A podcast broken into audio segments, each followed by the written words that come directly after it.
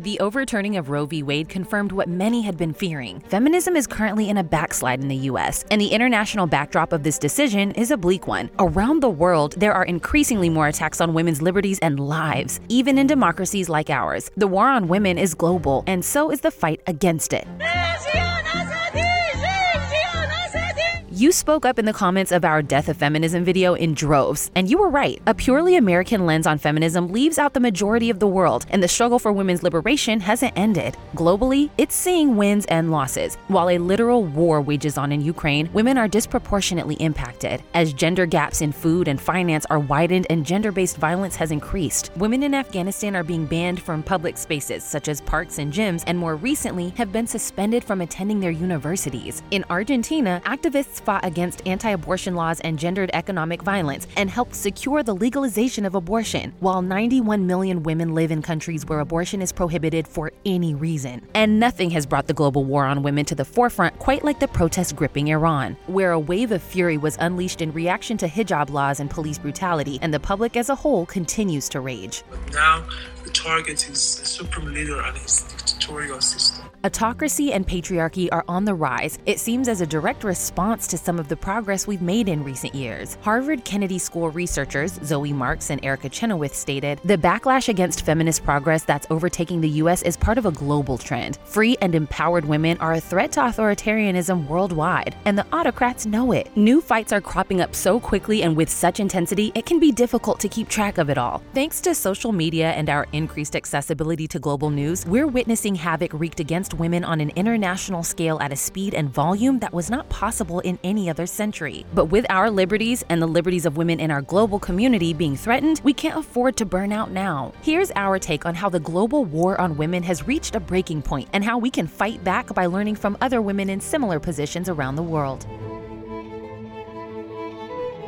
The U.S. has historically been known as a beacon for democracy and women's progress, so recent developments like the overturning of Roe v. Wade sparked fears that the American government was waging a new war against women. But in reality, this war and the erosion of gender equality has been ramping up for years. Back in 2017, the OECD reported the lack of paid parental leave and inadequate access to good quality, affordable childcare means that many American women cannot fully participate in the economy and in society. Despite a century of fighting for gender equality, clearly something is not working. And in response to the host of glaring problems still facing women, specifically the fact that they're continuously subjected to sexual assault, a new feminist revolution was kicked off. Me Too began with one black American woman, Tarana Burke, and then rippled across the world. India, China, Mexico, Australia, and Nigeria all repurposed the movement to shed light on issues relevant to their experiences, like sex for grades, a Nigerian and Ghanaian call out against students experiencing sexual harassment from professors, or Let Her Speak in Australia, which pushed back against sexual assault on campus and challenged the gag order that prevented victims from self identifying publicly or speaking about their assault. But as important as these movements were and are, the popularity of feminism came at a cost. The once potent political movement was co opted quickly by rich, cisgendered white women who became the face of the movement in America, despite the fact that they benefit the most from the system of patriarchy. Sally Reed. Girl Hi. boss, hashtag you go girl. And once women of color and other marginalized women weren't the focus, feminism shifted from radical to palatable. It became something often used for aesthetics, marketability, and posturing. Unfortunately, this privileging of collective choice leaves behind all of the women who aren't able to choose the most subversive options. Choice feminists champion individual choice, while ignoring the gendered patterns of the collective choices of women. And when the culture pendulum swings in one direction, it often swings back toward the other. Once feminism lost some of its appeal here, conservative ideals started cropping up more and more. Women led communities like TikTok's trad wives and stay at home girlfriends are using the leftovers of choice feminism to further their rigid and conservative approach to relationships. You know what? It's her body, her choice. As long as it's consensual, who am I to stop her? What do you mean, who are you? You clearly think you're someone who should stop women from being traditional housewives. In fact, it's a tactic for authoritarians to get women like this to support their backwards movements by putting wifehood and motherhood at the forefront forefront to seem more appealing. And despite the fact that men still have overwhelmingly more political and economic power, the popularity of feminism led many cis-het men to feel like their lives and masculinity were under attack. So they started to resist and retaliate. Enter the self-proclaimed alpha male, a new alarmingly popular trend amongst young men. I would not see my infidelity as nearly anywhere near even 1% as disgusting as female infidelity, because female infidelity dis- involves emotion. Outside of social media, the non virtual world isn't faring any better. The economic, physical, and social impact of COVID 19 on women has been immeasurable. In the first 10 months following the nationwide shelter in place order, more than 5 million women lost their jobs, and only a fraction have gotten them back. Women re entered the world and were met with new voting restrictions that impacted them disproportionately and had their bodily autonomy stripped away. We're talking about more than half the population not being able to make decisions when not even half of this body has a uterus. To push back, we need a recalibration of feminism that puts intersectionality at the forefront. We can start by reorienting ourselves on what feminism actually is the political, social, and economic liberation of women, and by taking a look outside our own borders. While feminism might be having a sort of midlife crisis in the United States, it's alive and well in many parts of the world, as women are finding new ways to fight back against structural oppression. For that reason, we should look to them for our next steps. 그러니까 누군가 한 번 길을 좀 넓혀 놓으면은 이전보다 처음보다는 어렵지 않잖아요. 그래서 그 길을 넓히는 역할을 좀 많이 하고 싶다. The death of Mahsa Amini, who was taken into custody by Iran's morality police for how she wore her headscarf and died shortly after, has become a catalyst for what some are calling Iran's George Floyd moment. Iranian women have been enraged by her death, taking to the streets by thousands and burning their hijabs in mounds. The phrase women, life, liberty is being shouted by all women, from young girls to old women. After months of civil unrest, Iran has displayed a mixed response to the protests, with some officials hinting that the morality police may be abolished while others say this is far from the truth. Iran's protests are still being covered worldwide because women are taking to the streets and refusing to be compliant in any sense of the word. In fact, they've increased their organizing. Iranian women also have a razor sharp focus on what they want to be liberated and safe as they move through their day, to dress as they please without needing their government's permission. And they're making huge sacrifices to ensure that, including in jail time and, in a few cases, their lives. Until the women of Iran are free, we are going to stand with you. Jian, Jian, Azadi, women, life, freedom. In China, the government effectively censored women during the Me Too movement, and since the movement took hold in 2018, some of its figureheads have been detained or gone missing under mysterious circumstances. En route to the airport to catch a flight to England, Sophia and fellow activist Wang Jianbing vanished.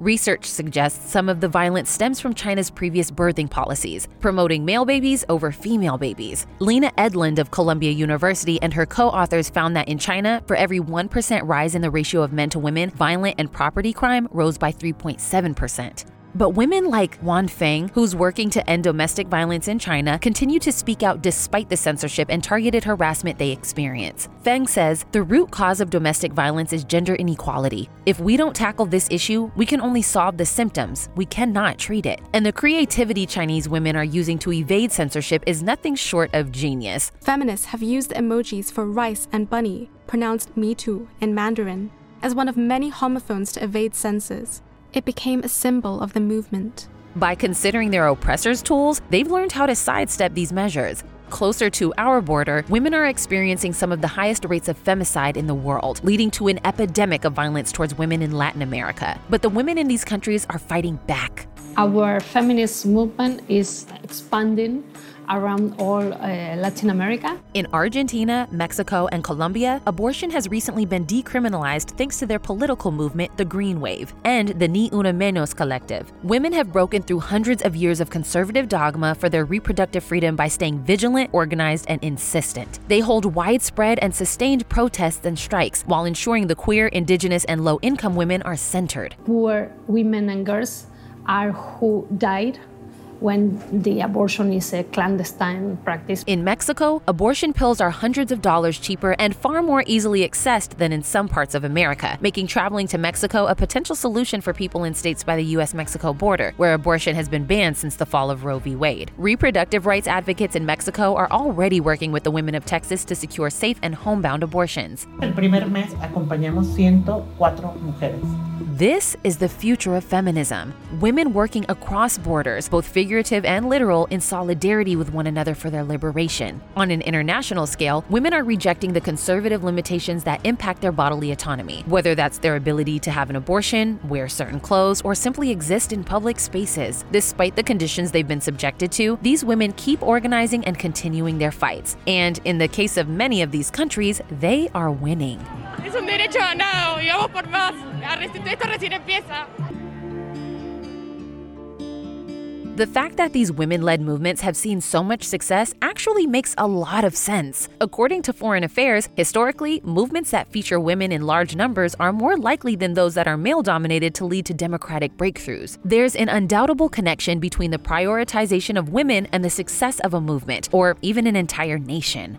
Best predictor of a state's stability and security is the level of violence against women in society. According to The Economist, nations who more strongly oppress women are statistically more violent and less stable. In places where or times when women are forced out of education or pushed into polygamous marriages, they are more vulnerable to domestic violence and less visible in high level decision making in their countries, which inevitably creates dangerous living conditions for the entire population. Women's equality is not just a moral issue, it's not just a humanitarian issue, it is not just a fairness issue.